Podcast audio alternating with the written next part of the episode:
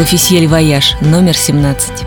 Наталья Конрадова рассказывает об уральских марийцах и содержимом их сундуков – Уральские марийцы хранят не только некоторые древние верования, но и национальные костюмы, сделанные много лет назад, и песни, исполнявшиеся бабушками и прабабушками. В каждой деревне есть свой коллектив, который разучивает песни и исполняет их на районных и областных конкурсах. Случайный турист не уловит в этих выступлениях ничего, кроме банальных притопов и прихлопов. Народную культуру так долго пропагандировала советская власть, что нашему современнику она не кажется чем-то ценным. Однако марийцы не ставят цель пропагандировать свои традиции среди туристов. Они выступают сами для себя и для своих соседей. Они поют песни своих предков и выбивают ногами дробушки марийскую чечетку.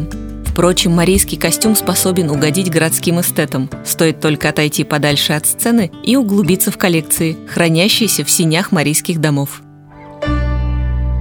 Продолжение читайте в номере 17 журнала «L'Officiel Voyage» или на сайте l'officielvoyage.ru. Электронная версия издания доступна в App Store и Google Play.